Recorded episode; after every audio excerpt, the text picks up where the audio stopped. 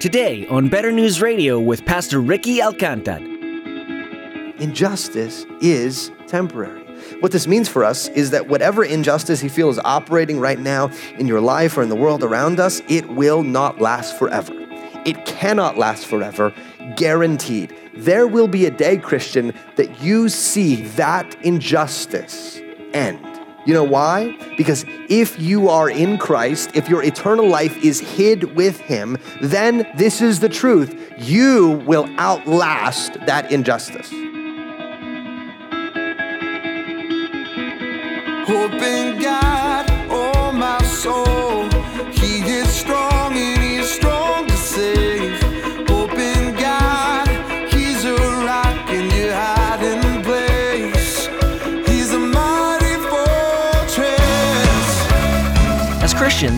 believe that what the Bible tells us is true.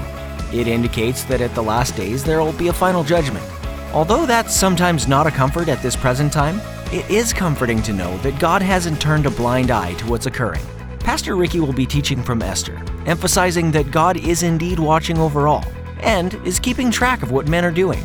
He alone will be the final judge, and his verdict will be final. Let's join Pastor Ricky now for part two of his message Perfect Justice in God's Timing. Haman is gone, but that doesn't mean the edict is gone. So Esther's begging that this order be revoked. In verse 4, when the king held out the golden scepter to Esther, Esther rose and stood before the king, and she said, If it please the king, and if I have found favor in his sight, and if the thing seems right before the king, and I am pleasing in his eyes, let an order be written to revoke the letters devised by Haman the Agagite, the son of Hammedatha, which he wrote to destroy the Jews who are in all the provinces of the king. For how can I bear to see the calamity that is coming to my people? Or how can I bear to see the destruction of my kindred? Then King Ahasuerus said to Esther and to Mordecai the Jew, Behold, I have given Esther the house of Haman, and they have hanged him on the gallows being, because he intended to lay hands on the Jews. But you may write as you please with regard to the Jews in the name of the king, and seal it with the king's ring. For, or because, an edict written in the name of the king and sealed with the king's ring cannot be revoked. What the king is saying is, look, I've given you everything that was Haman's. I'm giving you the authority to write whatever legislation you think you need to, but the problem is that I cannot revoke Haman's edict. I authorized it. Therefore, my hands are tied in a sense. You can write whatever you can think of to counteract this, but I can't just remove it. So, verse 9 the king's scribes were summoned at that time in the third month, which is the month of Sivan, on the 23rd day. And an edict was written according to all that Mordecai commanded concerning the Jews, to the satraps and the governors and the officials of the provinces from India to Ethiopia, 127 provinces. Remember, this is a huge empire. To each province in his own script, and to each people in its own language, and also to the Jews in their script and their language. And he wrote in the name of King Ahasuerus and sealed it with the king's signet ring. Then he sent the letters by mounted couriers riding swift horses that were used in the king's service, bred from the royal stud, saying, This is what it said, that the king allowed the Jews who were in every city to gather and defend their lives, to destroy, to kill, and to annihilate any armed force of people or province that might attack them, children and women included, and to plunder their goods. In other words, the Jews are being authorized to do the exact thing that other people were authorized to do against them. If they are attacked, they're authorized to do everything the edict allowed other people to do to them. And on one day throughout all the provinces of the king Ahasuerus, on the 13th day of the 12th month, which is the month of Adar. Verse 13 A copy of what was written was to be issued as a decree in every province, being publicly displayed to all peoples. And the Jews were to be ready on that day to take vengeance on their enemies. So the couriers, mounted on their swift horses that were used in the king's service, rode out hurriedly, urged by the king's command. And the decree was issued in Susa, the citadel. Then Mordecai went out from the presence of the king, listen to this, in royal robes of blue and white with a great golden crown and a robe of fine linen and purple, and the city of Susa shouted and rejoiced. See, this is the thing that Haman had spent his whole life longing for that he would be honored in this way in front of everybody and have this kind of power in all of Persia. And it once appeared that Mordecai's faithful service even in saving the king's life, was being totally ignored. And in fact, he was being done evil. And that Haman, this wicked man, was advancing further and further. And in a moment, in 24 hours, it's all reversed. And Mordecai receives all the honor and more that he deserved. And Haman receives the punishment for his wickedness. Verse 16 Then the Jews had light and gladness and joy and honor, where once there was darkness and sorrow and dishonor. And in every province and in every city, wherever the king's command and his edict reached, there was gladness and joy among the Jews, a feast and a holiday. And many from the peoples of the country declared themselves Jews, for fear of the Jews had fallen on them. Meaning that the standing of the Jews rose so much that all of a sudden this is hitting the newsstands everywhere in Persia that Mordecai, a Jew, is the second in command of Persia, that the queen is a Jew, and all these other people that aren't Jewish are going, you know what, I think we've got a little Jewish in our lineage somewhere. I think your, your great grandfather, you know. In other words, the whole situation in the whole empire switches and turns on a dime. What's the point of all this? That's where we're stopped today. What's the point of all this? Well, the point is that for chapter after chapter after chapter, it looked like evil was going to triumph. It looked like justice was nowhere to be found. But now we see justice coming and here and more to come, setting things right every loss is regained, every wickedness is repaid. Where there was dishonor, there is now more honor. Where there was injustice, there's now justice. Where there was evil intended, that evil is turned back on its own head. Now, what we're going to do is begin to work through well, what are the implications of this for our lives and for our world today? We're going to ask three questions. First, Question is this What do we learn about injustice? The book of Esther is very honest about injustice being a reality in the world around us. It doesn't sugarcoat things for us, doesn't it? See, sometimes people get the impression that following God or being a Christian is just trying to have good vibes and good feelings all the time and ignore the hard stuff and like kind of just like close your eyes, like, you know, everything's fine. Like this part of my life is hard, this part of my life is hard, but I'm focusing on God. I'm singing praying, and worship music. I'm going to keep those good vibes going all day. And yet, the reality of Esther is that it lays bare the fact that in our world, injustice is real, evil is real. And yet the Bible does not despair in the face of it or try to hide it. What we learn first is that injustice is limited. In the book of Esther, it looks like Haman, this great enemy, just keeps going up and up and up and rising further and further and further, gaining more and more power, growing in hate more and more and more. And it feels like injustice is reigning supreme over this whole empire. But here's the encouraging thing we learn from the book of Esther Haman's power is limited. Haman's power is limited. One commentator for the book of Esther says it this way He says, God keeps evil on a leash. God always keeps evil on a leash. Even the king himself above Haman seems moody and unstable but even his rule, even where he is supreme in his day, even his rule is limited by God. And in fact, this is what we see throughout the entire Bible. Um, every king is under God's authority. Every king operates in a limited way, only under God's unlimited sovereignty. Satan himself is limited. His evil forces are limited all evil does not reign supreme. What does this mean for us then? Well, it means that we should not believe the lie that injustice is all that is ruling and reigning. When you begin to believe that it's just chaos, injustice is just going to run ramshod over my family, over things that I care about. And when you believe that, you begin to either despair or you begin to give in. You either begin to say, okay, well, then, if this is true, if evil is just reigning over all this stuff, then what's the point? I'm just giving up. I don't even want to deal with this anymore. Or you begin to say, you know what? If injustice and evil are the things that are actually getting people ahead in this world, then you know what? Maybe I should stop following God and start getting some of what everybody else has. But the reality is, injustice is limited by God. There's a ruler that's setting its boundaries. Second, injustice is temporary. See, Haman does not reign forever. Even King Ahasuerus or King Xerxes does not reign forever. None of Israel's foreign oppressors lasts forever. God limits their power, but he also limits the time of their rule. Injustice is only temporary. From a, from a great biblical perspective, there will come a day when injustice forever will have a definite endpoint. And we see that through this reflection in this little story of this great enemy meeting his swift end at God's appointed time.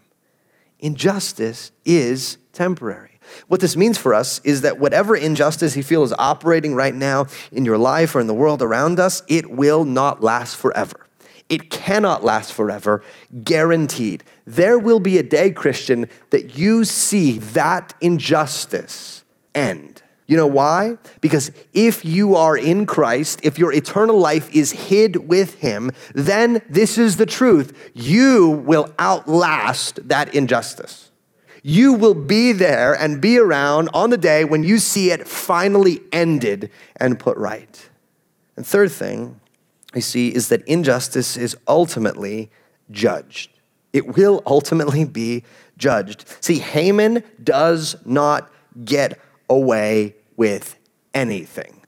Every single thing that Haman does in the first half of the book comes exactly back on his head in the second half of the book.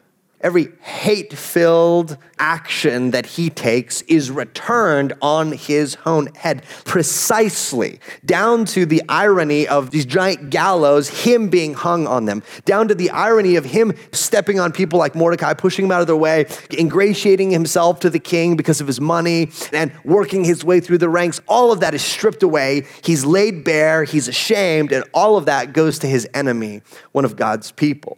What does that tell us? What it tells us is that someone is keeping score. Someone somewhere has a ledger.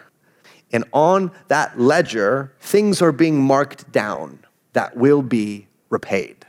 God's ledger is balanced in the book of Esther.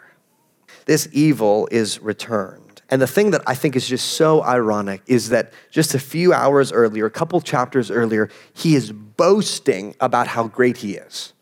He is boasting about how wonderful he is, about how much influence he has, about how many resources he has, and then in a moment, judgment comes. What does this mean for us? Well, it means this that injustice really will be ultimately judged.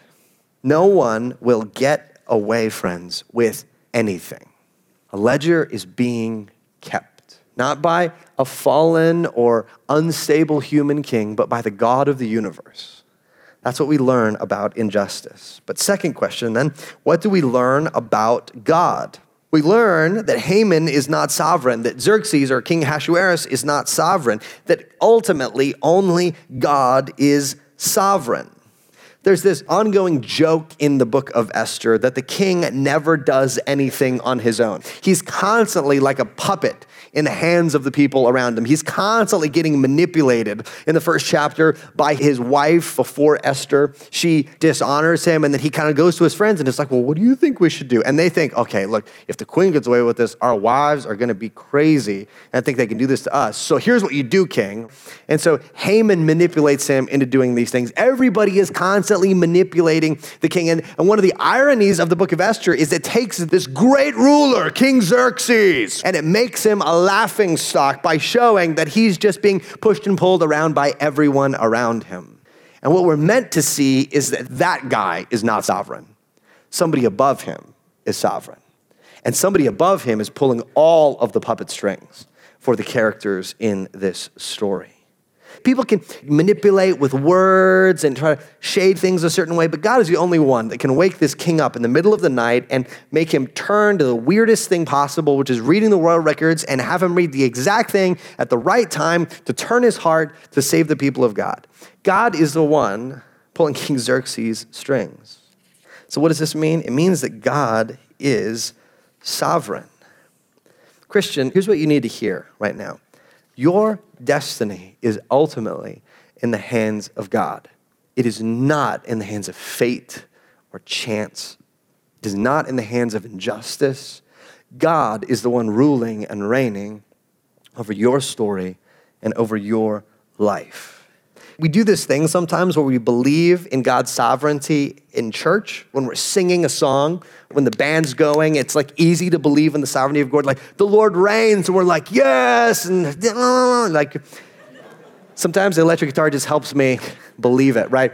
The Lord reigns, or maybe when we're praying, or maybe when we're reading a devotional, or maybe when everybody in our community group is around us praying for us. Yes, the Lord is sovereign, and yet during that week, we find ourselves, we feel like way far away from that, in the middle of nowhere, struggling, and it's much harder to believe, right? And one of the things that the book of Esther, I think, does for us and for the people of God is it's God reminding his people that even there, in the middle of the Persian Empire, miles and miles away from Jerusalem, far, far away from the land that God promised to be with his people, he is still there the people of God probably began to think, well, God, maybe he's back there. Maybe he's back there in Jerusalem, but not out here where we're living right now. And then listen, anywhere God's people are, he is there with them.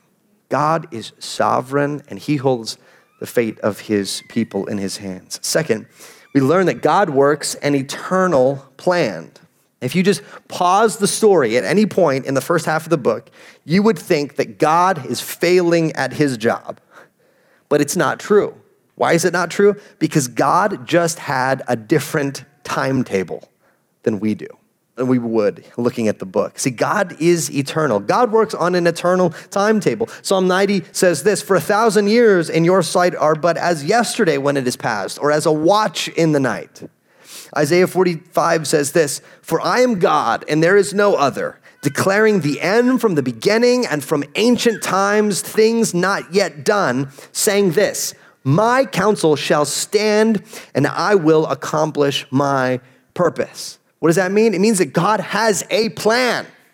He has a plan from the beginning for his people and for the world. And he says, Listen, my counsel will stand. The things that I have purpose to do will happen but kind of the caveat, the asterisk for that is that God does not work according to our timetable.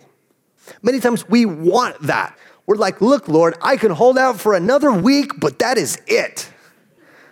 So if you're gonna do something and show up, you got like till the 13th or something. The Lord does not work on that timetable.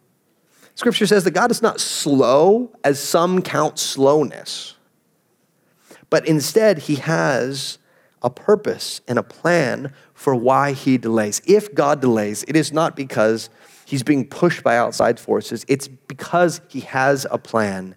As Romans 8:28 says, for our good and for his glory. As scripture says, one reason God doesn't just come back and judge all evil is that he's allowing people time to repent, that he has a plan for salvation for many people in many places, in many countries, across many ages, and he is working that plan and he will not leave his people behind. That's one thing. There's just one thing we know about why he would delay, according to scripture. But there are other reasons, friends, that we do not know, and one day in eternity we may. But we do know this that God works on a different timetable, He works an eternal plan. And third, that God is ultimately just. One of the things that Scripture emphasizes over and over again is that God is just. Here's the thing about our generation, I think in particular, is that we miss one of the most beautiful aspects of God's character because we don't want a God that's like judgy and stuff. We're the generation of like, you don't judge my life, man. You like, you stay in your own business. And so for God to be the just judge feels a little like, whoa, whoa, back off. And yet, every time we say, that's not fair, what are we saying? We're saying that somewhere there's an objective right and an objective wrong, and that justice was not done, that injustice was allowed to continue. And we're pointing at it and saying, that should be set right. And that, friends, that longing in our hearts is what God Himself answers. See, God that put that in our hearts. We're made in his image, which includes a moral component to it. And even though we're fallen and sinful, and Romans says that our minds are darkened, that we can't see things as we ought, we can still see the big outlines, I believe, of right and wrong and justice in many cases. When we see something on the news where somebody is murdered, or somebody is raped, when we see child soldiers who are kidnapped and brainwashed and meant to fight and die for some brutal warlord, when even a family member hurts us deeply and gets away with it, there's something in our hearts that says that's not fair. And the Lord says that's right. It's right. Deuteronomy 32 4 says, All God's ways are justice a God of faithfulness and without iniquity. Just and right is he. Meaning that God's very character is itself the definition of justice. There is no iniquity, no sin, no evil, no injustice in him. Everything he does is right. Here's what this means, friends. If God is sovereign and he is just, God will settle every score. In the end, no one will get away with anything. Nothing. But if God is sovereign and just and works according to an eternal timetable, then it is true that some of that justice may not be apparent this week. It may not be apparent this month or this year or, friends, even this lifetime. But what it does mean is this that in eternity, no one will look back on this life and accuse God of being unjust. He is sovereign and he is just and he will put every wrong right. Now, if you're thinking this through, this should make you a little uncomfortable. Perfect justice should make us a little uncomfortable. We're uncomfortable maybe with the fact that the Jews are given permission to wipe out a bunch of people, but these people are people attacking them. This is a theme in the Old Testament that justice comes in like a searing, burning way that makes us a little uncomfortable. God brings justice swiftly and powerfully to his enemies. God brings justice even to his own people. Where we see stories in the Old Testament like God's people sin and the ground swallows them up, and we're like, whoa. Karen Jobes, one of the commentators, says this We seem to want God to destroy sin and evil, but leave people alone. However, sin and evil do not exist apart from beings who sin and beings who do evil. The problem is with us in humanity. We're uncomfortable, but, but we have to remember that God is perfectly holy and perfectly just, and He sees every heart, and no one gets destruction that does not deserve it. But it also reveals that God's standard for justice and holiness is very different from ours. Ours, as I said, is kind of warped and shaded by being part of the sinful world, but God, on the outside looking in, perfectly holy, perfectly just, without iniquity.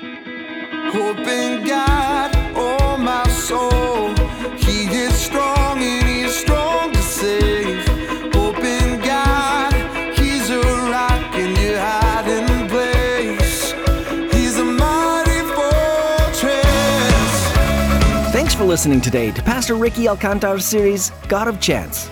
If you've been encouraged by what you heard today on Better News Radio, we'd love to hear from you.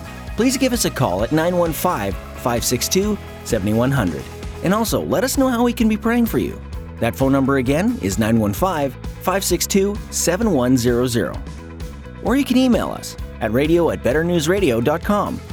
You're also invited to visit our website, betternewsradio.com. There you can listen to today's message again or peruse our archive of previous teachings by Pastor Ricky. Subscribe to our podcast as well to receive the latest messages as soon as they're available. While you're at our website, be sure to check out Pastor Ron's introduction video telling you about the gospel message and why it's vital for the world today. Pastor Ricky has also created a book that's available for free that shares some incredible better news for life. In it, Pastor Ricky shares his own story and answers questions that many have about what living as a Christian truly means. Download the Better News book for free and share with your friends and family. You'll find it at betternewsradio.com. With that, our time with you has come to an end today. We pray that you'll continue to look for God's hand in your life every day and rely on Him to guide your steps with love and grace. Know that we're praying for you frequently. Thanks for tuning in today. And be sure to join us again for more from God's Word, right here on Better News Radio.